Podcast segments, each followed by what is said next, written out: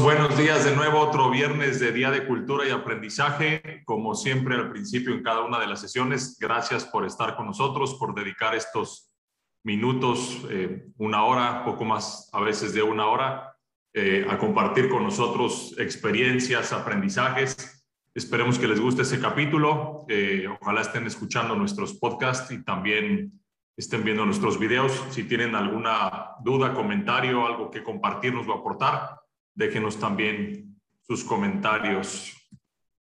Bien, entonces, pues, eh, como ya hemos comentado, el objetivo de esta sesión es aprovechar un espacio para conversar, aprender, divertirnos, eh, conocer compartir experiencias. Los requisitos, respeto con los asistentes, apertura, eh, buena actitud, y participación de ser posible sin que los empujen los demás. bueno, tema de hoy, eh, le puse aquí este título, cuando uno más uno no es dos, y, no me refiero específicamente a crear polémica matemática este, eh, y, generar ahí eh, incomodidades o inquietudes algorítmicas. Me refiero más a un tema de esfuerzos, a un tema de colaboración y qué es lo que vamos a ver ahora en esta sesión. Bueno, eh, vamos a comenzar y, esta sesión, bueno, todas las sesiones anteriores han tenido cierta estructura eh, como un seguimiento, digamos que los temas de alguna manera son independientes, pero están de alguna manera encadenados en, en un índice o un orden eh, y de alguna manera van apoyando los temas anteriores. No quiere decir que no podamos ver alguno de los capítulos o escuchar alguno de los capítulos anteriores eh, y que necesitemos ver los demás.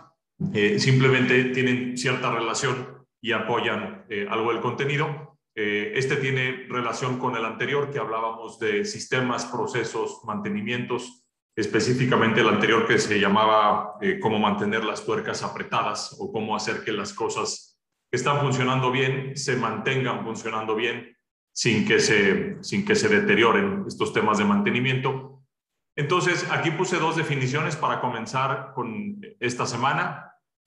¿Qué es sistema? Eh, conjunto ordenado de normas y procedimientos que regulan el funcionamiento de un grupo o colectividad. Esta es una definición textual que encontré en Internet eh, relacionada a sistema y lo complementé con otra, porque es parte del tema eh, de esta semana, flexibilidad, que quiere decir la capacidad para adaptarse con facilidad a las diversas circunstancias o para acomodar las normas a las distintas situaciones o necesidades. Entonces, eh, digo, si contraponen un poquito estas dos definiciones, aunque hablan de temas semejantes, o sea, sistema pues habla de este conjunto de normas o procedimientos que regulan el funcionamiento y flexibilidad habla de las circunstancias con las que con facilidad te puedes acomodar a esas distintas normas, situaciones, sistemas o necesidades, ¿no? Entonces, ¿qué tan rígido puede ser un sistema y qué tan flexible puede ser un sistema que puedas entonces adaptarte eh, a la forma en que ese eh, sistema está funcionando, ¿no?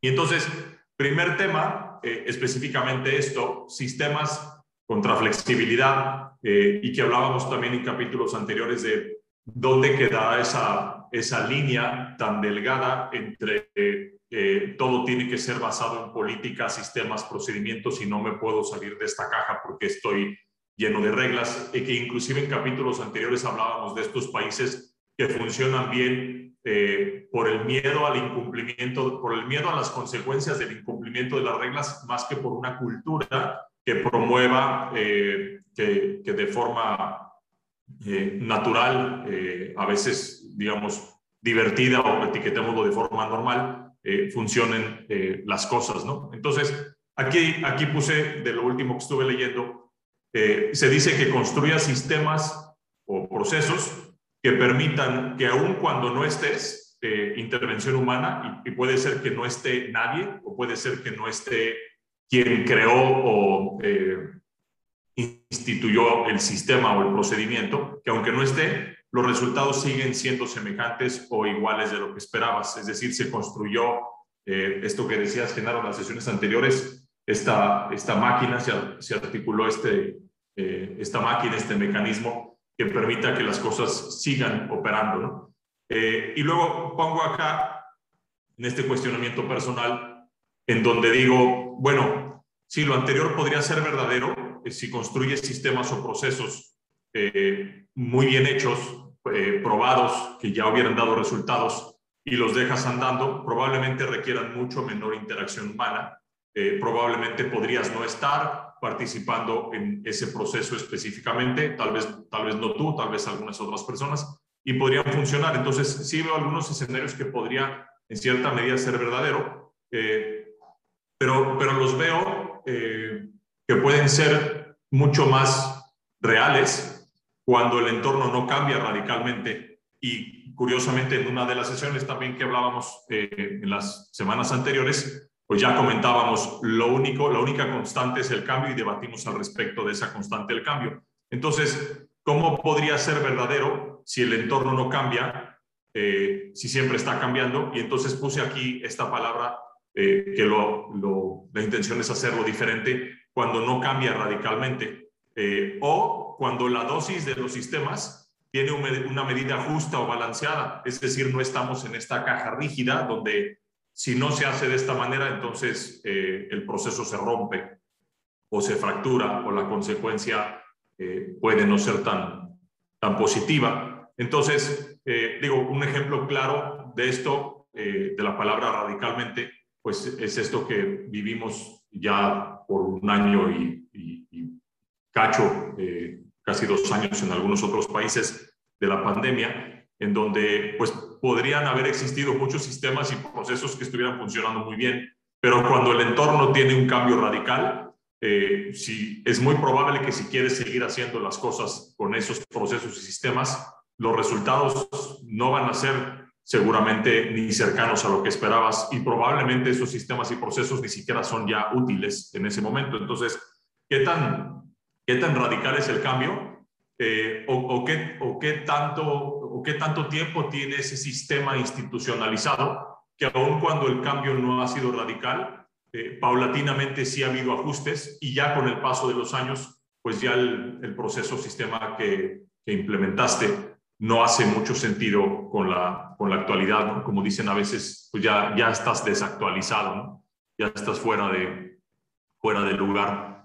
Eh, y aquí, aquí pongo siempre eh, complementando, eh, si se priorizan los sistemas y las políticas, se crea una cultura de reglas, pero tal vez no de excelencia. tal vez sí, es probablemente un cuestionamiento de, habría que buscar allá afuera y, y ponernos en la realidad de decir, bueno, ¿en qué ambiente, en una cultura full de reglas, de procedimientos y de sistemas, promueve la excelencia, en qué ambientes tal vez no? Eh, luego pongo aquí correlación, no quiere decir causalidad. Eh, no porque McDonald's está súper sistematizado, quiere decir entonces que cualquier cosa súper sistematizada será igual de exitosa que McDonald's. Eh, y esto está interesante porque hay un montón de libros y de gurús que hablan sobre el éxito empresarial, donde pareciera que la fórmula secreta, la, la, la poción mágica para que los negocios sean exitosos es sistematizarlo al nivel que está sistematizado McDonald's, donde todo tiene un procesito muy específico y las cosas no pueden cambiar y la, hamburguesa esté rica o esté fea para algunos, siempre es la misma, ¿no? Y siempre es la misma en, básicamente cualquier lugar, eh, o supongo inclusive que en cualquier país. Eh, bueno, y luego pongo aquí, eh, pues los clientes quieren alguien que les resuelva su problema y los hagan sentir especiales esto pocas veces sucede cuando existe una obsesión en los sistemas y en la rigidez de las políticas que hay en las organizaciones. Eh, y entonces empecé a pensar en esto y, puse algunos ejemplos en, eh, en donde he sentido que esto es verdadero, en dónde estamos nosotros parados, tanto en las actividades que hacemos, también a nivel personal, porque mucho hemos platicado que esta parte cultural no nos hace referencia específicamente a las empresas, sino también eh, pues a las relaciones humanas. Entonces, puse algunos ejemplos y veo, pues, dónde, dónde es verdadero esto, en donde esta caja de sistemas y procesos están en un nivel tan rígido que la experiencia de usuario, eh, pues, es, es, bastante pobre o deplorable. Eh, independientemente a que funcione la organización eh, y que a lo mejor funciona por otras razones o por otros tamaños.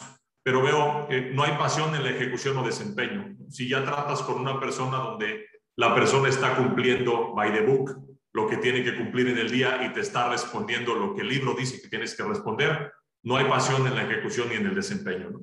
Eh, cuando, cuando veo esto también, cuando la respuesta es, esto no me corresponde, ¿no? o esto no es mi trabajo. Entonces, estoy tan eh, articulado a seguir los procesos y las reglas que cuando hay algo que está fuera de lo que considero injerencia en mis actividades, pues la respuesta es, esto no me corresponde, no es mi trabajo, este, pase a la siguiente puerta, ¿no? Eh, existe poca o nula flexibilidad, se desvanece la curiosidad de la innovación.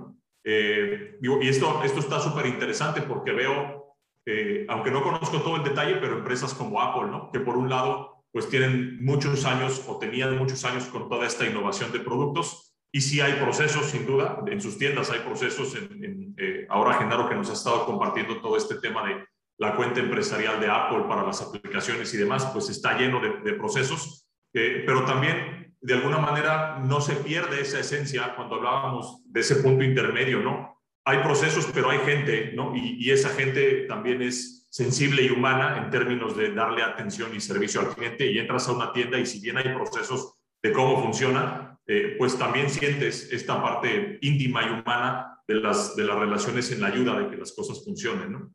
Entonces, pues ahí hay una línea bien interesante en empresas como estas, en donde no se desvanece eh, la curiosidad y la, innovación, al menos en términos de la creación del producto, no sabemos en términos de ya la ejecución en las tiendas con la persona que trabaja allí.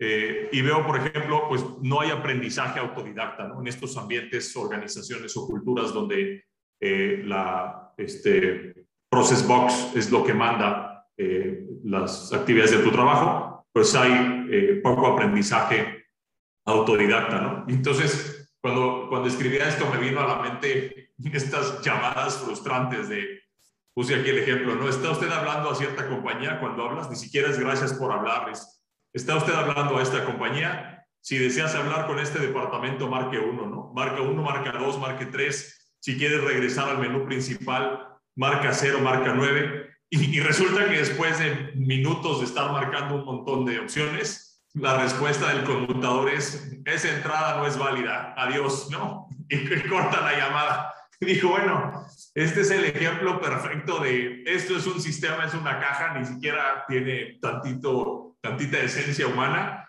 Si quieres llamar con nosotros, tienes que seguir este proceso eh, y desafortunadamente a veces hay que seguirlo porque hay, hay, alguna necesidad que resolver, más cuando estamos hablando pues, de servicios, bancos y una serie de cosas eh, que es eh, evidentemente para muchos una perdedera de tiempo. dejamos de hacer muchas cosas que deberíamos de, estar haciendo. El, costo de oportunidad de perder el tiempo en eso, pues a veces es, es bastante alto y, y, de todas maneras pareciera en algunos casos que, que hubiera que hacerlo, ¿no?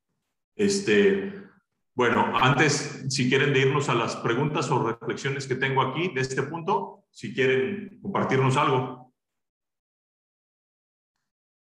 En el ejemplo este que mencionas de que hablas al, por ejemplo, a los bancos, el otro día me pasó con mi servicio de telefonía, no, no vamos a decir nombres. Pero el caso es que se me olvidó pagar el plan, eh, me salí a la calle y pues no tenía datos ni nada y decía, ¿y ahora cómo pago el plan? Necesito, ah, aparte me perdí y necesitaba pues internet para poner el GPS, ¿no? No me podía ni regresar a mi casa porque no sabía dónde estaba y dije, ah, pues ya sé, voy a marcar al asterisco de ellos, aquí traigo la tarjeta y lo pago. Qué buena idea. Y ya marco igual. Marque tal, marque tal, marque tal. Me tuvieron ahí como 10 minutos y al final... Eh, su pago lo puede realizar mediante la aplicación. Y yo decía que yo sé, pero no tengo internet y, no, lo pude resolver. o sea, no pude hacer mi pago y me pareció lo más ineficiente del mundo porque si les estoy hablando para pagar por teléfono es porque no tengo internet, porque me lo cortaron y no puedo pagar.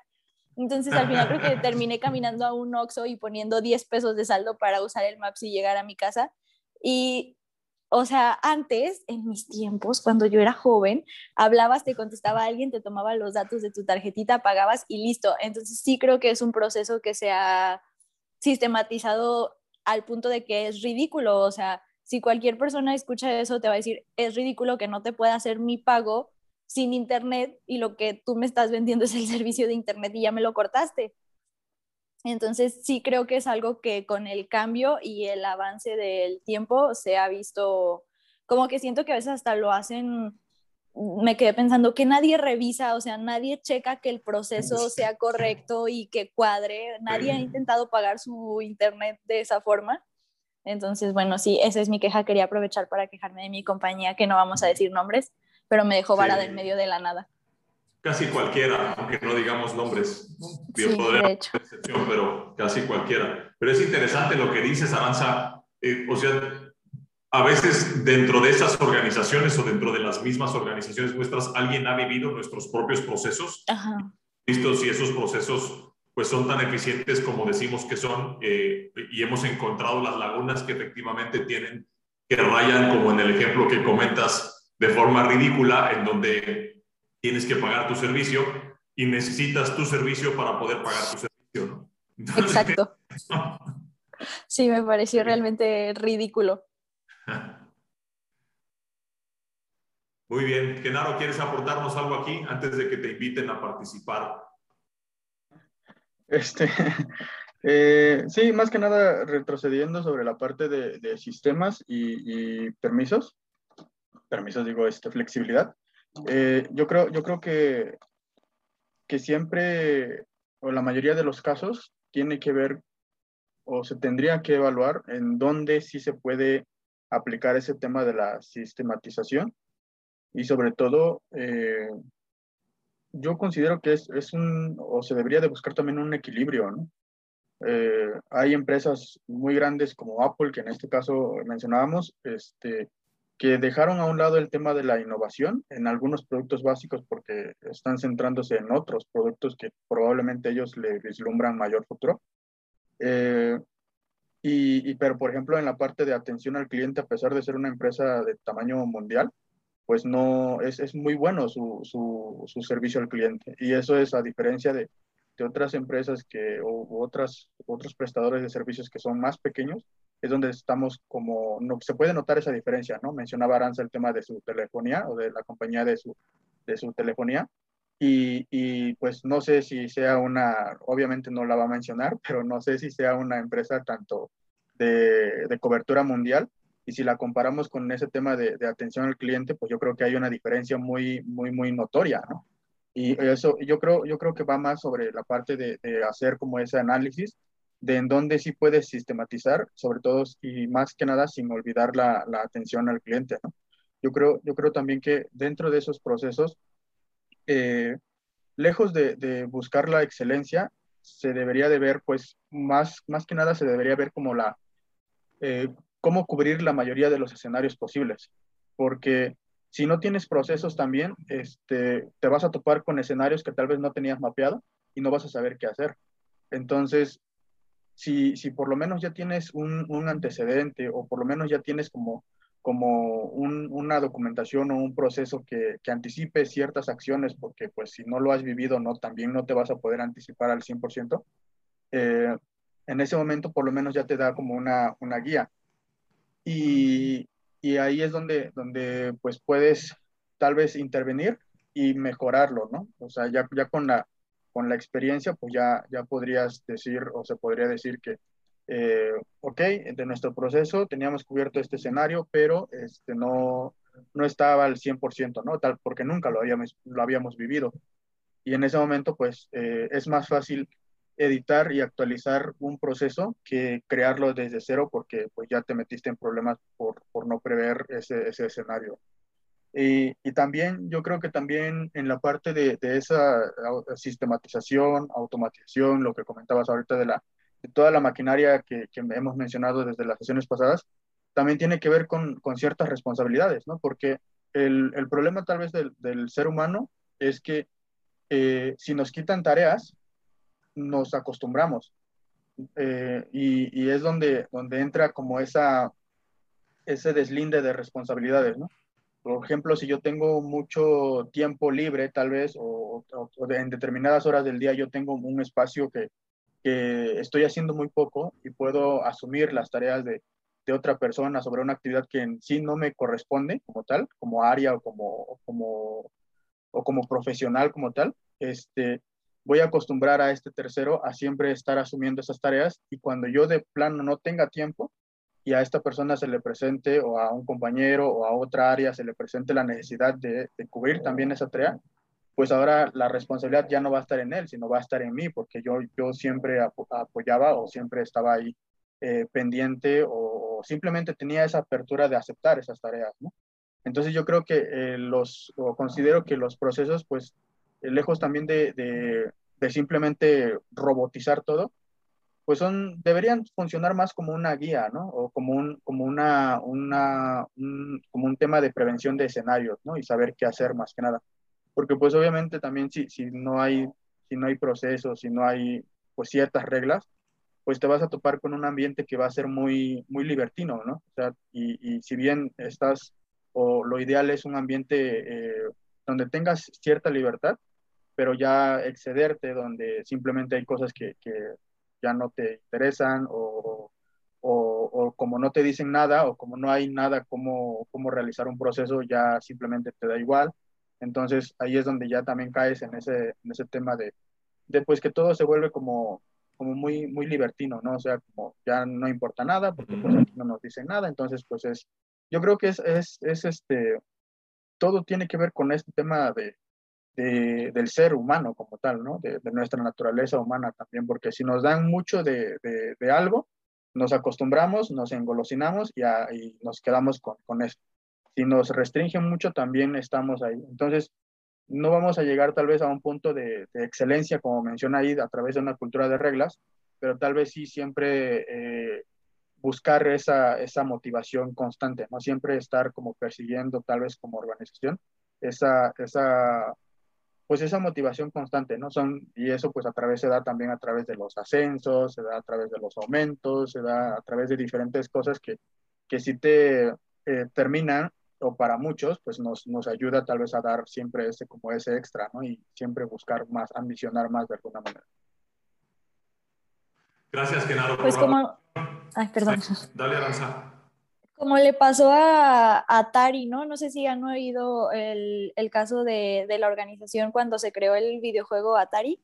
Al principio fue un éxito y eran una serie de, eran varios ingenieros y desarrolladores y todos eran como muy compas y eh, se cuenta que sus oficinas, o sea, todo el mundo ahí fumaba de todo tipo, estaban descalzos, o sea, era como una cultura muy de, de libertinaje, como dice este Genaro, y, pero así les funcionaba hasta que esto rebasó los límites y pues ya nadie trabajaba, ya nadie hacía nada, eh, la mitad de la compañía se vende, entra un nuevo líder y pues a todos se los pone eh, al opuesto completo, ¿no? O sea, se forma una, ahora sí, una estructura súper cuadrada, cero flexible, eh, nada, y tampoco funciona porque lejos de que eso los llevara al éxito, los lleva a sacar este, el videojuego este de T, no sé si lo llegaron a ver, que terminó por ser la ruina de, de esa compañía como se conocía en ese momento, porque a nadie le gustó el videojuego, nadie le entendía,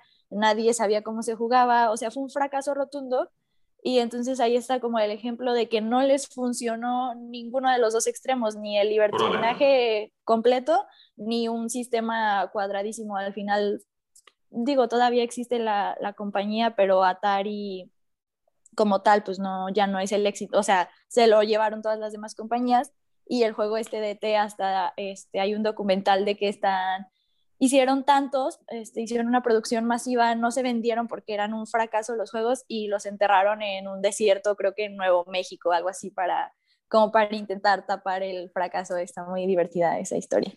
Órale, no la conocieran, o sea, está entretenido. Sí, es un claro ejemplo de que ni acá ni acá no, no supieron encontrar un punto medio. Los extremos, ¿no?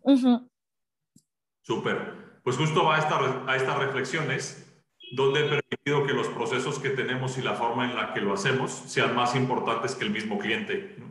Eh, digo, esto evidentemente, pues lo primero que tendríamos que hacer es preguntarlo hacia, hacia nosotros mismos, en, pues también en casa, ¿no? La disciplina, este, no solamente en el trabajo. Eh, y siempre, pues parece que es humano, como decía también Genaro, pues ver las cosas eh, más fáciles en el de enfrente, ¿no? Entonces siempre estamos experimentando estas cosas allá afuera eh, y a veces los retos pues es verlas hacia adentro. Y entonces, ¿dónde hemos puesto nuestros procesos, sistemas, políticas y, estas cajas de, restricciones por encima de la importancia que debiera tener el cliente, ¿no? Eh, segunda reflexión, ¿dónde deberíamos de hacer excepciones para ser excepcionales? Eh, me gustó esta palabra de excepciones a excepcionales, en donde, eh, bueno, como decías también, Genaro, y en esto que complementas, Aranza, de estar en los extremos, bueno, pues puede haber muchas cosas que si no tienen esos procesos no sabemos qué hacer, que si tenemos una cultura en donde no sabemos qué hacer, es permisible levantar la mano y decir aquí nos falta algo y entonces vamos a corregirlo para que a partir de ese momento en adelante funcione mejor. Pero que otras cosas, meterle procesos, principalmente las que están asociadas con eh, este contacto humano íntimo con el cliente, pues perjudican más eh, que, que beneficiar al tener un sistema, ¿no? Eh, y la tercera reflexión, promovemos un ambiente o cultura de creatividad, aportaciones, innovación o de procesos, sistemas hasta el grado que matamos el espíritu de los colaboradores. Y, de nuevo, justo lo que acaban de comentar hace un momento, estar en cualquiera de los dos extremos.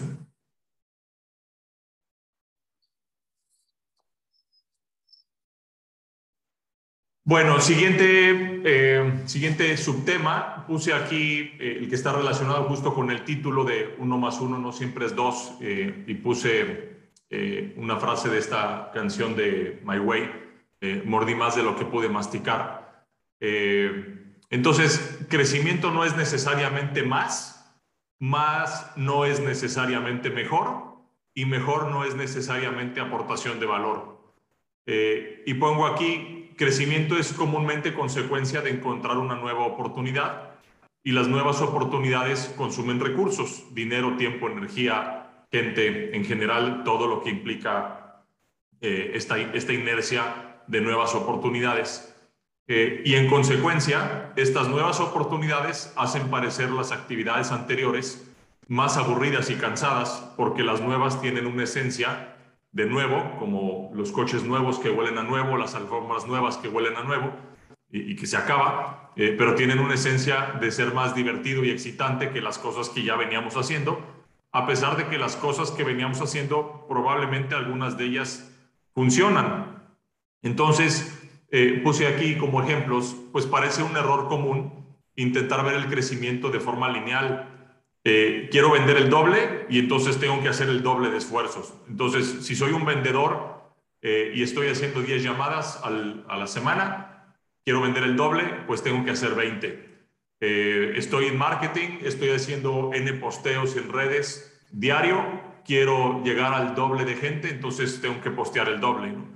y entonces aquí es donde se rompe, desde, desde lo que yo veo acá, se rompe ese de nuevo, no matemático, uno más uno no es dos, porque no es lineal y hacer el doble de esfuerzo en las cosas no quiere decir como consecuencia que voy a obtener el doble de los resultados, eh, tanto positivos como negativos. En algunas cosas probablemente lo sea, eh, pero en este caso que estamos hablando específicamente, eh, pues habla, habla de dos cosas. no perder de vista que podemos hacer las cosas de una manera diferente eh, mejor, más eficiente, más profesional para obtener mejores resultados y que eso no significa hacer el doble de lo que hacemos. Eh, y como ya comentamos en sesiones anteriores, eh, pues algo que además no sea sostenible, ¿no? Cuando decimos, oye, pues yo trabajo ocho horas diarias, quiero ganar el doble de dinero, voy a trabajar 16. Bueno, ¿cuánto tiempo vas a poder trabajar 16 y, si efectivamente eso va a ser sostenible a largo plazo? Eh, y, si el objetivo de obtener el doble de dinero se asocia linealmente con trabajar el doble de horas, ¿no? Eh, de nuevo, viene el mismo tema, bueno, pues hay que cuestionarnos cuáles son las oportunidades que se pueden presentar en ese momento, porque tal vez podrías trabajar las mismas horas y tener el mismo ingreso o el doble ingreso, tal vez podrías trabajar 20% más y tener ese doble ingreso eh, que necesitas, tal vez deberías de trabajar otra cosa o en otro lugar. En fin, eh, debe haber muchas más oportunidades si el objetivo principal es tener el doble eh, el doble de ingreso, pero también hablamos de, este doble de muchas cosas y por eso hago esta asociación de pues, no siempre uno más uno eh, se convierte en dos por, la, por hacer eh, el doble de las cosas. y luego, entonces, en esto mismo, pues en las sesiones anteriores, justo en la anterior hablábamos del mantenimiento y de mantener las tuercas apretadas y las consecuencias del deterioro de no mantener las, cuentas, las, las tuercas apretadas. Y hay esta palabra eh, o esta frase que dice, bueno, hay una frase que dice al, al ojo del amo engorda el caballo y luego hay otra que habla sobre la persona que hace muchas cosas termina no haciendo nada, este, o una cosa así. Bueno, específicamente habla esto de lo mismo, ¿no? Eh, a veces querer hacer el doble o voltear los esfuerzos y la mirada a una oportunidad nueva, eh, pues lo que hace es diluir la energía y los esfuerzos que se le eh, aplican a las dos cosas. ¿no? Estoy 100% enfocado a esto, tiene un montón de potencial, ahí estoy metido, no pierdo mi enfoque, o esto sí está funcionando, pero ahora voy a desviar mi energía, los esfuerzos y la vista hacia otro lado, y resulta que no puedo mantener ese mismo enfoque, esa misma energía, ese mismo ímpetu en las dos cosas al mismo nivel como lo hacía cuando solo tenía una, y lo que sucede es que ahora estoy invirtiendo o estoy obteniendo el 50% de los resultados de las dos. Entonces, aquí de nuevo, eh, pues viene a relucir otra vez el título de uno más uno no es dos, porque si estoy haciendo una cosa y ahora sumo una segunda cosa, no quiere decir que voy a obtener el doble de los resultados de los dos, porque seguramente la eficiencia, productividad, energía a largo plazo que voy a terminar invirtiendo las dos, pues va a ser del 50% del que debía, ¿no? Entonces, eh, digo, y, resultan muchas cosas a veces cuando hablamos del enfoque, ¿no? Y, es, eh, diluyes toda esta energía y esfuerzo tanto de una persona, una organización, eh, una familia, en tantas cosas diferentes que ninguna de ellas se vuelve pues tan relevante o tan fuerte como esperarías, porque pues se dividió todos estos esfuerzos, ¿no? Bueno, pues antes de pasar, si quieren, a las reflexiones, igual si ¿Quieren comentar algo de esto?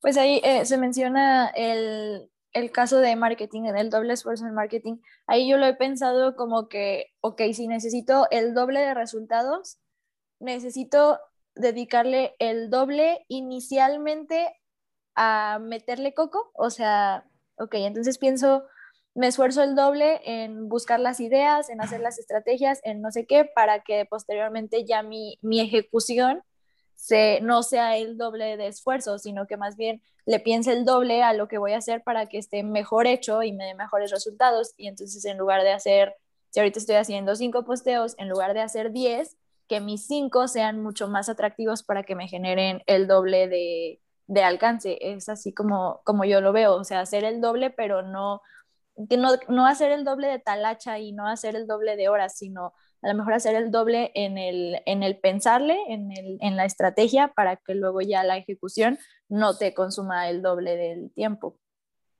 Sí, súper interesante, Avance. Justo de las primeras sesiones de los capítulos que hicimos, que una de ellas se llamaba tiempo para pensar, ¿no? La importancia de hacer una pausa, siéntate, baja los números, analízalos, ten los datos, obtén la información digiérela y entonces toma decisiones a partir de, la consecuencia del tiempo para pensar eh, y, que eso, como en el ejemplo que comentas ahorita, pues te lleve a que la ejecución no sea el doble del tiempo o el doble de esfuerzo en la ejecución, sino sea una, una mejor ejecución. Sí, exactamente. Súper.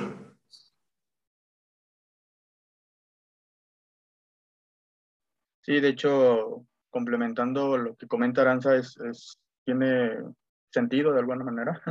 bueno, de hecho sí tiene mucho sentido. Eh, en el, la parte, por ejemplo, de, de TI, es, es, muy común esa parte también.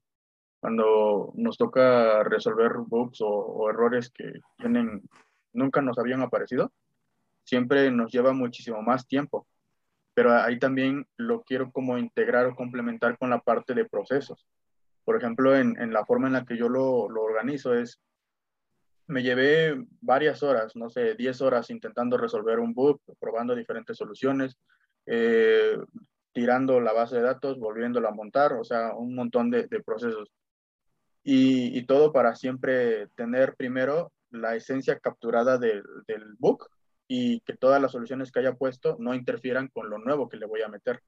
Entonces, pero a pesar o, una vez que me lleva todo ese tiempo, pues cuando ya lo ya encuentro la solución, el proceso o la sistematización es, documentarlo, documentarlo tal vez en, algo muy muy simple, nuestro módulo tal relacionado a, eventos y, y, una vez que ya posteriormente se vuelve a presentar eso, eh, en, en, lugar de las 10 horas que te llevo, te llevas una hora. Entonces, tal vez al principio sí es muy, eh, sí, es, sí requiere de mucho tiempo, de mucha inversión de tiempo como tal, de un esfuerzo o de mucho esfuerzo, pero una vez que ya está eh, en esta parte, como repito nuevamente, eh, integrado a una sistematización, a un proceso como tal, que involucraría la parte documental de, de ese evento, pues es lo que te reduce muchísimo tiempo, ¿no? O sea, ya tienes el antecedente, ya tienes el comportamiento y ya tienes la solución y las validaciones. Entonces, en ese momento, pues ya entra de, sí, lo detectamos y lo resolvemos en, en una hora, ¿no? Y eso impacta mucho en, en, la atención, en que el cliente queda satisfecho más rápidamente, en que, este, pues, damos esa, se da esa sensación de que, pues, eh, estamos o, sabemos primero lo que hacemos y segundo, pues que resolvemos lo, lo más pronto que nosotros podemos. ¿no? Entonces, yo creo que eh, esta parte que se menciona aquí, pues también tiene que ver con todo lo que se ha mencionado anteriormente, de la, pues primero distribución de tiempo, eh, organización, el tiempo para pensar y el tiempo para analizar lo que, lo que tenemos para así poder eh, enfocar los esfuerzos más que nada. Gracias, Genaro. Bueno, nos vamos entonces a las reflexiones. Eh, en mis acciones históricas, donde he cometido el error de apasionarme en lo nuevo sin proteger lo existente que sí funciona, eh, le perdí el interés, las ganas, la pasión a lo anterior porque me ganó eh, lo excitante y lo divertido de lo nuevo.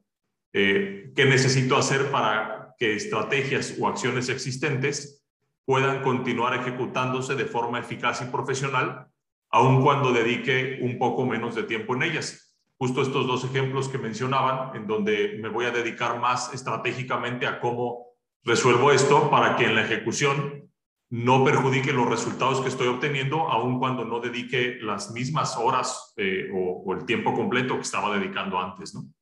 Eh, y luego, pues amarrado a esto, ¿qué tableros, indicadores, registros debo establecer para monitorear que lo que actualmente funciona no se deteriore eh, y asociado pues con varias de las sesiones anteriores hablando de mantenimiento, hablando de estas sesiones de, tiempo para pensar, eh, hablando de los, de los indicadores y los objetivos que hemos platicado mucho también en las sesiones, de estos semáforos, eh, cómo monitoreo que el desempeño de eso que está operando no se deteriore o no se perjudique a través de la creación de, estos tableros, indicadores y registros que me permitan monitorear que, que no se esté perjudicando eh, un proceso que ya existe y que funciona y que tal vez funciona bien por haber volteado la energía a ver alguna otra oportunidad, ¿no? Bueno, entonces, siguiente punto, relacionado al anterior y que estamos hablando de estos sistemas, procesos, que estamos hablando del servicio al cliente, que estamos hablando de la división entre, ah, entre tener esta eh, no tener este extremo de, procesos, esta caja de procesos y sistemas y tampoco estar en este proceso que decías, Aranza, donde todo el mundo fuma todo. Este, y entonces el exceso de creatividad también está en el extremo opuesto. Eh, entonces, ¿cómo está esta combinación de obtener el crecimiento eh, y, de, y, de, validar que el producto que tenemos pues tiene ese, ese balance intermedio y algo que nos pudiera tal vez ayudar a encontrar algunas respuestas eh, para el crecimiento. Entonces, ¿por qué, eh, haciéndonos esta pregunta, por qué nuestro mercado objetivo ha escuchado nuestro mensaje, necesita lo que tenemos, pero no nos compra? Entonces, basado en esta pregunta, pues vienen otras. Primero, ¿efectivamente es el mercado correcto? ¿Efectivamente es el producto correcto? efectivamente es el mensaje correcto. O sea, ya hicimos estas iteraciones para eh, probar en un mercado, probar en otro, eh, tener eh, un producto, tener un producto con ciertos ajustes o diferencias, eh, como para tener dos o tres o cuatro versiones diferentes eh, que podamos probar la, la, teoría o la hipótesis que tenemos un producto que resuelve un problema, que tenemos un producto que resuelve un dolor, y luego el mensaje, ¿no? El mensaje que tenemos efectivamente es correcto, lo estamos lanzando al mercado correcto estamos asociándolo con el producto correcto. Y entonces aquí pongo abajo estos estas cuestionamientos. Tal vez estamos en el camino correcto con algunas de las respuestas correctas a las preguntas que tenemos aquí arriba. Eh, tal vez no a todas, pero eh, tal vez algunas sí, y podría ser que inclusive a ninguna, ¿no? En cualquier caso, encontrar las respuestas nos abriría un nuevo camino y nos despertaría una nueva oportunidad de hacer las cosas de una manera distinta. Entonces, pues en, lo que hacemos como organización, en las, en las cosas que nos hemos involucrado, eh, inclusive en el caso de ustedes que ambos pues también tienen sus propios emprendimientos, en tu caso, Genaro, eh, de este curso que, estás publicando eh, y Aranza en, la, joyería y en los accesorios, pues estas preguntas de, bueno, estamos dirigiendo nuestro producto al mercado correcto, tenemos el producto correcto basado en, el entorno de lo que busca hoy eh, o demanda hoy los clientes para resolver algún dolor, alguna eh, necesidad específica, algún beneficio específico. Eh, y estamos promoviendo o estamos cacareando lo que hace nuestro producto de forma correcta, el mensaje que estamos lanzando es correcto y tratar de explorar pues algunas respuestas que podrían a lo mejor no ser tan cómodas como uno quisiera, pero que nos despertarían nuevas oportunidades. Eh, y, puse aquí algunas cosas eh, estoy, estoy asumiendo que probablemente algunos de los puntos anteriores que estamos comentando están bien. el, mensaje está bien, nuestro producto es un producto robusto, es un producto útil o funcional. Eh, estoy asumiendo que estamos lanzando los mensajes correctos. y, y, entonces pudiera ser que de todas maneras no estamos eh, teniendo ventas. Entonces, ¿por qué no nos compran? Entonces pongo algunos, eh, algunos puntos aquí que creo que están asociados, eh, si ya resolvimos lo anterior, ¿por qué no nos compran y qué tendríamos que hacer para seguir ajustando pues el, el, la estrategia de negocio? ¿no? Primero, la percepción de riesgo. la percepción que tienen los clientes de un riesgo, eh, de una falla, de un miedo, que algo de lo que pueden comprar podría no ser para ellos.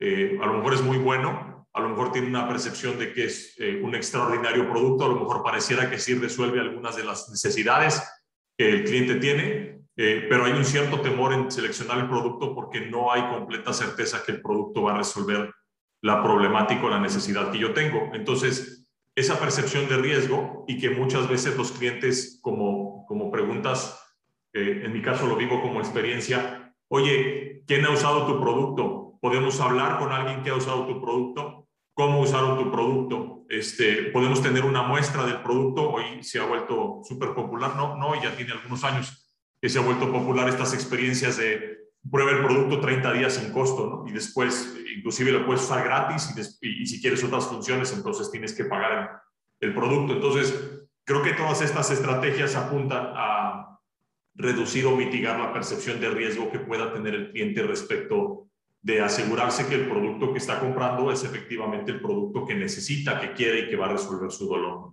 Entonces, eh, creo que es uno de, un punto de los cuatro que tengo aquí importante en estos pilares eh, en donde si bien tenemos el mensaje correcto, con el, eh, la audiencia correcta o el mercado correcto, con el producto que resuelve una necesidad y estamos teniendo eh, pues, padecimientos de dificultades de ventas, podría ser una de las razones. La segunda, la resistencia y fricciones al cambio. y esto, esto a veces se vuelve una ventaja competitiva para las empresas que tienen un producto que está tan, tan enraizado en la organización que las razones por las que no dejas ese producto no es porque el producto es sensacional, sino porque tiene ya serias implicaciones quitarlo y meter otro. La gente ya está súper acostumbrado al producto, todo el mundo lo conoce, hubo procesos de capacitación, los sistemas dentro de la organización ya están asociados a ese producto. Entonces, la resistencia y fricciones al cambio eh, van, a generar o van a imposibilitar que de manera sencilla eh, puedan seleccionar otro producto, aun cuando haya pues mucha conciencia que lo que tienen ahorita no funciona o no resuelve el 100% del dolor o el problema que tienen. Entonces pongo aquí, parecería que la consecuencia del daño que causará el cambio es mayor que el beneficio que obtendrá el cliente por cambiar de producto o cambiar de servicio, eh, por todas las eh, resistencias, fricciones, eh, daños, problemática que podría generar de manera interna deshacerse de un producto o un servicio para cambiarlo por otro. el tercer punto que pongo aquí tiene que ver con los, con los diferenciadores.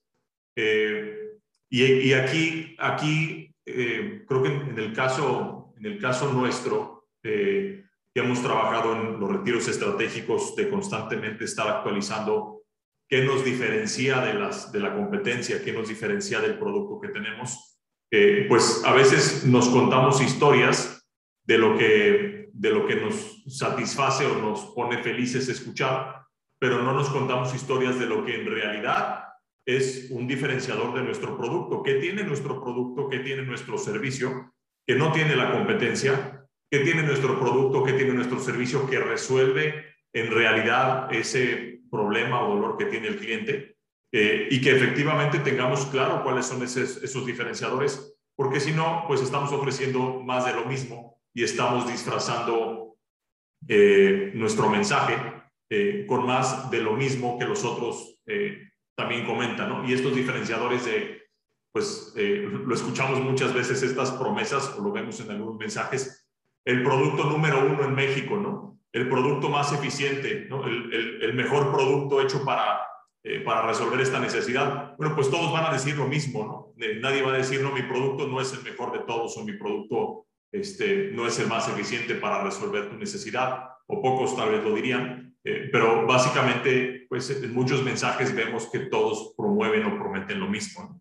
Entonces, habla aquí de tener específicamente claro cuáles son los diferenciadores que harían que lo que tú tienes efectivamente es distinto a lo que eh, se puede encontrar allá afuera con la competencia, con el mercado eh, y que efectivamente estés capitalizando eso. ¿no? Y el cuarto punto que pongo es la propuesta de valor, que es un, es, un, es un tema o una frase muy común en marketing, value proposition. el valor, valor creado, pero no entregado, no significa valor. Y valor entregado, pero no, no percibido, pues no significa valor. Entonces, podemos prometer que nuestro producto va a tener un montón de valor al cliente, pero si creamos el valor en el proceso de difusión, en el proceso de venta, pero no entregamos ese valor al cliente, pues no existe el valor. Y peor aún, si entregamos ese valor al cliente, pero el cliente no lo percibe, entonces de nuevo, pues el producto no tiene valor. Entonces, no solamente se trata de lo que difundimos, lo que ofrecemos, lo que comercializamos, sino esa experiencia final hacia el cliente, eh, que efectivamente el cliente tenga pues esa sensación de satisfacción con respecto a lo que obtuvo, eh, encontrando valor en lo que nosotros estamos proponiendo. Igual hacemos una pausa aquí si quieren comentar algo antes de entrar a estas reflexiones. No, pues nada más con eso de, las propuestas de valor y del diferenciador, algo que yo mm, había estado leyendo es que con las propuestas de valor tiene que haber como varios puntos. Número uno, que la propuesta que tú estás ofreciendo tiene que ser verídica y tiene que ser tan verídica que tú que la estás ofreciendo estés convencido de ello. O sea, por ejemplo, si una pasta de dientes te está diciendo que es la pasta de dientes que más blanquea en el mundo. Tú tienes, o sea, tú que estás vendiendo la pasta de dientes, tienes que estar 100% convencido de eso para que entonces el mensaje que estás dando con tu propuesta de valor tenga un mensaje de valor. ¿Sí me explico? O sea, que el mensaje de valor no esté solo en la propuesta del producto, sino en el mensaje que tú estás dando. Y luego también que el cliente lo perciba. Entonces son como tres puntos, que, que sea real, que lo percibas tú y que lo perciba el cliente para que haya propuesta de valor en todas las, las etapas, que también hay una propuesta de valor cuando el cliente va con su amigo y le dice, ay, probé esta pasta de dientes y no inventes y te deja los dientes súper blancos. Es, o sea, que tiene que ser como un círculo, no nada más salir del producto o salir de quien inventó el producto, sino que la propuesta de valor tiene que tocar todos los puntos del círculo. Sí, lo, poderoso de, ese, eh, de esa venta de boca en boca, ¿no? de venta por referencias o que, exactamente lo que comentan, lo que estás comentando ahorita no es porque te estoy diciendo que el producto es bueno, es porque te estoy recomendando el producto porque a mí me sirvió y me resolvió lo que estaba buscando, ¿no? Sí, pero ahí está la, complejidad de, de como organización crear un producto que pueda tocar todos los puntos del círculo con su propuesta. Claro, ahorita recordaba lo que comentas, eh, un, un, amigo emprendedor, en los proyectos que hace, eh, él tiene claro que no hace ningún proyecto del cual él, él podría no ser usuario del mismo. Entonces dice, bueno, si puede tener un, un hotel boutique, eh, es un hotel boutique que yo usaría contento constantemente cada vez que visite ese lugar. ¿no? Si voy a tener este otro negocio, eh, voy, a, voy a crear un negocio que yo de nuevo sería un usuario satisfecho de estar usando ese negocio. ¿no? Digo, hay muchas razones y no digo que eso que es de nuevo sea la receta del éxito o la, o la palabra mágica, ¿no? Porque hay mucha gente que crea cosas que no usaría y que no usa nunca y que son cosas también exitosas, ¿no? Pero eh, es, es, como dices, un camino. Gracias, Aranzal. Sí, yo considero también que, que, uno de los puntos importantes, pues bueno, eh, principalmente los, los, cuatro puntos que mencionabas en, en la diapositiva anterior, pues tiene que ver o influyen mucho, ¿no? Como tal en, en por qué a veces no, no, se realiza o no se concreta la, la venta. Eh, esa, esa resistencia, esa, primero es esa resistencia al cambio porque, porque la mayoría de los clientes lo llega a ver en que lo hemos hecho de esta manera por tanto tiempo que para qué cambiar. Entonces ahí es como que es, es, es la resistencia también, uno de los, de los de las, eh, de las acciones, ¿no? De las vías por las que se da esa, esa, esa no venta como tal o esa no compra. Eh, y me da, me, me, acuerdo mucho en el, en el punto donde mencionas que pues también el sistema llega a estar tan arraigado en, el, en la organización que, que es muy difícil cambiarlo. Me, me acuerdo que, o por lo que conozco, por ejemplo, en los bancos, hay muchas plataformas de software que son muchísimo más eficientes, más, este, más actualizadas, con mayor, eh, un, eh, su equipo, el, como tal la comunidad le llaman, que siempre está dando soporte a esas nuevas tecnologías. Y en los bancos siempre, o, de lo que se ha visto, es, es, que piden desarrolladores que programen en lenguajes eh, COBOL, que es un lenguaje de hace 30 años, y es un, es, piden ese, ese, esa, esos perfiles porque el sistema está tan arraigado que no lo pueden cambiar. Entonces es, algo que, que, que, también pues sí, sí llega a, a, impactar, ¿no? Porque dices, pues hay tecnologías que me pueden ayudar a hacer eh, cinco veces más rápido algo, diez veces más rápido, pero el simple hecho de, de quitar esto, pues es moverle a toda la organización y toda la organización pues está expandida tal vez en todo el país o incluso en oficinas internacionales, entonces ya no es tan sencillo como tal.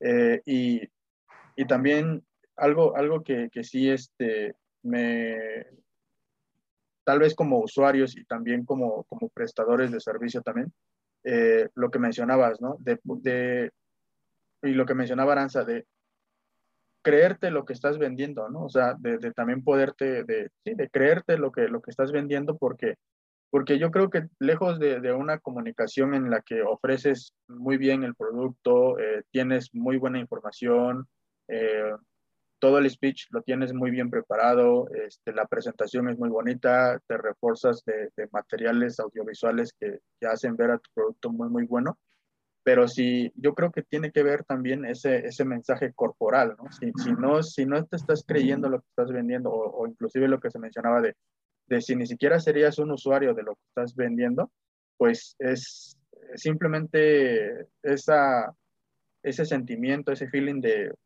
imperceptible tal vez, o no, o, o ese mensaje pues corporal que, que simplemente no es no es detectable como tal mediante palabras, mediante, pues es algo que también considero que es algo que, que impacta mucho. Me, me, tocó trabajar hace poco con un, no recuerdo de, de dónde era, con esta persona, pero era de, de otro país, de, de, Centroamérica, creo, no recuerdo. Este, y, y algo, algo que, que él puso en un comentario, en un review, es de,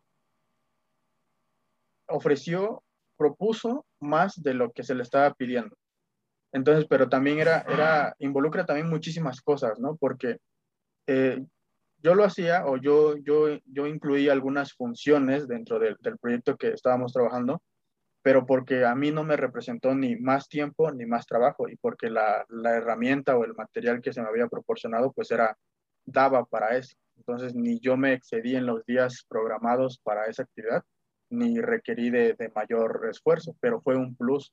Entonces todo este comentario al final tiene que ver también con la parte de, del valor, ¿no? Del valor adicional o lejos del valor agregado, sino simplemente de, de, ese valor perceptible para el cliente, de tal manera que, que lo note e incluso esa recomendación o, o incluso se forma esa recomendación de, de boca a boca que, que, pues ha sido como una, una máxima en, todos, todo el tiempo, ¿no? Que pues es, dice, se dice que pues esa recomendación de boca a boca es la más barata y es la que muchas veces te llega a abrir más, más oportunidades porque puedes eh, meter toda una maquinaria para hacer promoción, pero si te compra uno y ese uno es dueño de, de mitad de la, de la, ciudad o mitad del país, pues con ese uno que no quedó satisfecho, te tira todos los proyectos siguientes.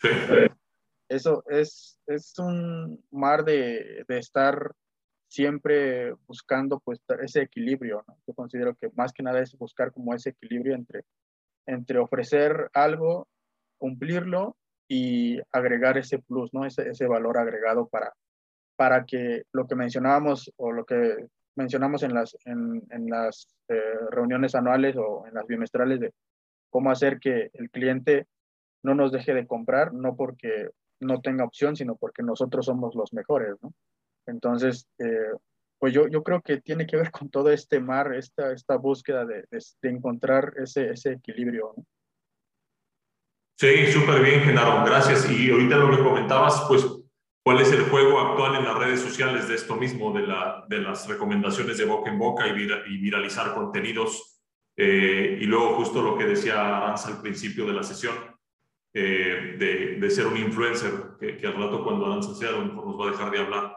Pero este, estos influencers que, eh, que además de promocionar cosas que ellos mismos hacen, sin duda, pues ahora se ha vuelto súper popular que promocionen cosas que las marcas les piden que promocionen, eh, porque son esta referencia de alguien que es, eh, eh pues no sé, una imagen, un ídolo, un, eh, una, una representación de algo aspiracional eh, y que esos influencers pues comentan algo al respecto de un producto y resulta que las ventas de ese producto se van al cielo, ¿no? Aunque, aunque ese mismo eh, personaje probablemente ni siquiera lo hubiera usado, ¿no? Pero el, el potencial que tiene ahorita lo que comentas, pues de ese, eh, de ese boca en boca eh, y de los costos que podría representar más bajos con respecto a otras estrategias u otras campañas.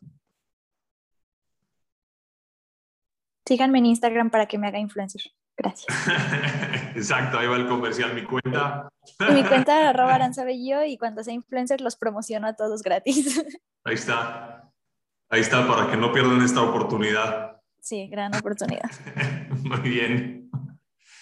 Sale, pues reflexiones de este punto. Eh, preguntas, ¿qué es lo que nuestros clientes actuales y potenciales quieren?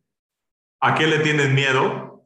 Cómo definen ellos el éxito, cómo articulamos el mensaje de nuestros verdaderos diferenciadores y qué paquete de entregables debe construirse que supere sus expectativas y que cumpla su definición de éxito. ¿no? Entonces, eh, pues reflexiones para quedarnos para el fin de semana eh, de algunas cosas que podríamos evaluar en lo que estamos haciendo, en nuestros propios proyectos, como para tal vez encontrar una oportunidad de ajustar el, el rumbo o el modelo de negocio. ¿no?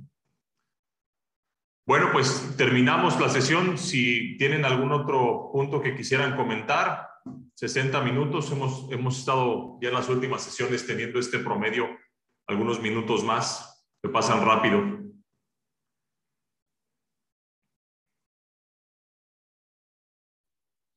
No, yo no tengo nada más que agregar, que se suscriban. Bueno, escuchen nuestro podcast. Nos dejen sus comentarios. Muy bien. Genaro, ¿algo más? Sí, yo creo que, que dentro de todo esto, parte del, del aprendizaje es que eh, precisamente esa, esa categorización ¿no? en, en, los negocios, en los, en los servicios, porque yo lo veo con, con la organización donde estamos, que que pues los precios llegan a ser un poco elevados, pero también es toda, todo el conjunto, ¿no? Toda esta integración de, de la solución como tal, como lo manejamos. Eh, y para otros servicios, eh, el plus es que sea barato. Entonces, ese es el, el, problema o llega a ser un problema porque, porque mucha gente te va a decir, o incluso estos gurús eh, del emprendimiento, lo que te dicen es, eh, cobra caro, porque si lo haces bien, pues tu, tu trabajo vale, eh, o sea, tienes que darle valor a tu trabajo, ¿no? Pero eh, entran muchísimos factores porque obviamente no eres el único en, en el mercado, ¿no? Entonces, pues yo creo que al final vuelve a, vuelve a todo, ¿no? A encontrarse o a esta parte del equilibrio y, y, y yo creo que, que lejos de, de, de simplemente abaratar todo, porque no debería de ser así, yo creo que también es, es, es bueno eh, encontrar como ese nicho. Siempre eh, hablando lo que mencionaba Aranza del tema de los influencers, me acuerdo que hace, hace tiempo vi algo de, eh, como, como decía, algo, algo relacionado a que lejos de tener simplemente seguidores, lo ideal es crear una comunidad, porque de esos seguidores, un millón, puedes tener un millón de seguidores, eh, pero si, si, si además de esos seguidores tienes una comunidad de mil personas que siempre te van a estar comprando, con eso pues eh, tienes para, para vivir y, y, te da para vivir. Entonces, eh, yo, creo, yo creo que es a eso trasladándolo a, a, otros sectores, pues es más que nada encontrar el nicho adecuado, ¿no? O cubrir los nichos, pero con la calidad que ellos o que incluso uno mismo esperaría recibir. ¿no? Eh, hay productos que obviamente te interesa eh, incursionar en ellos, pero no serías un usuario. Me acuerdo mucho de, se me vino inclusive a la mente el, el, creador de esta, de la plataforma de, lencerías, que él no tenía mucha pena en, en comprar esta, estos atuendos para, para su esposa, eh, independientemente de, de, su, de su relación, y lo que hizo fue, fue, dice, encontró una oportunidad en eso, ¿no? Dice, este, no me da pena entrar a, a los sitios donde venden atuendos femeninos, porque pues soy, soy, yo no, soy un hombre, y, y, pues primero, pues qué impresión voy a dar, ¿no? ¿Qué impresión, con qué impresión se van a quedar las, las personas que atienden ahí? Pues van a pensar que, que es, un, es un tema mental horrible o, o que o que estoy experimentando otras cosas o, o, o, puedan entender, ¿no? De que pues es para, para mi pareja y que, que, simplemente por, por el cariño, etcétera, etcétera, pues estoy comprando esto. Entonces vio una oportunidad de negocio en ello eh, y creó la plataforma de ventas o un sitio web donde se puedan vender eso y pues eh, ahí el valor tal vez es que no importa quién seas, ¿no? Simplemente mientras puedas realizar una transacción, pues esto puedes comprar en línea y se reserva la, la discreción, o sea, hay, hay discreción en todo momento y, y te evitas el, el, ser juzgado, ¿no? Y él, él no sería un usuario de, de, los, de los atuendos, pero sí sería un usuario de, de simplemente consumidor. Un, un, consumidor. Entonces, hay, hay escenarios donde sí, es, es cierto, no, no, no, no, podría ser un consumidor, pero conoces bien el, el ramo o mm. el área y, y, puedes involucrarte de tal manera que al final eh, ese mensaje que transmite sobre, sobre ese producto, sobre ese servicio, ese servicio, pues termina siendo el adecuado y las personas que te escuchan cuando estás transmitiendo ese mensaje, pues terminan convencidas, ¿no? Porque pues incluye todo el, el aspecto como tal corporal, de tu speech, de, de, tu material, toda esa parte pues influye y al final pues terminas, debería o se debería de terminar concretando pues una venta por lo menos. Sí, de acuerdo. Gracias, Genaro, por este último cierre. y aportación a estos temas. Y bueno, pues como siempre, gracias de nuevo por estar aquí en la sesión, por participar, por sus aportaciones. De nuevo la pasé muy bien, se vuelven entretenidas las sesiones, varios temas, varios puntos de vista, aprender de cómo ve cada uno las, las cosas de manera diferente. Y nos vemos entonces para la siguiente sesión próximo viernes. Gracias. Muy bien, gracias. Nos vemos.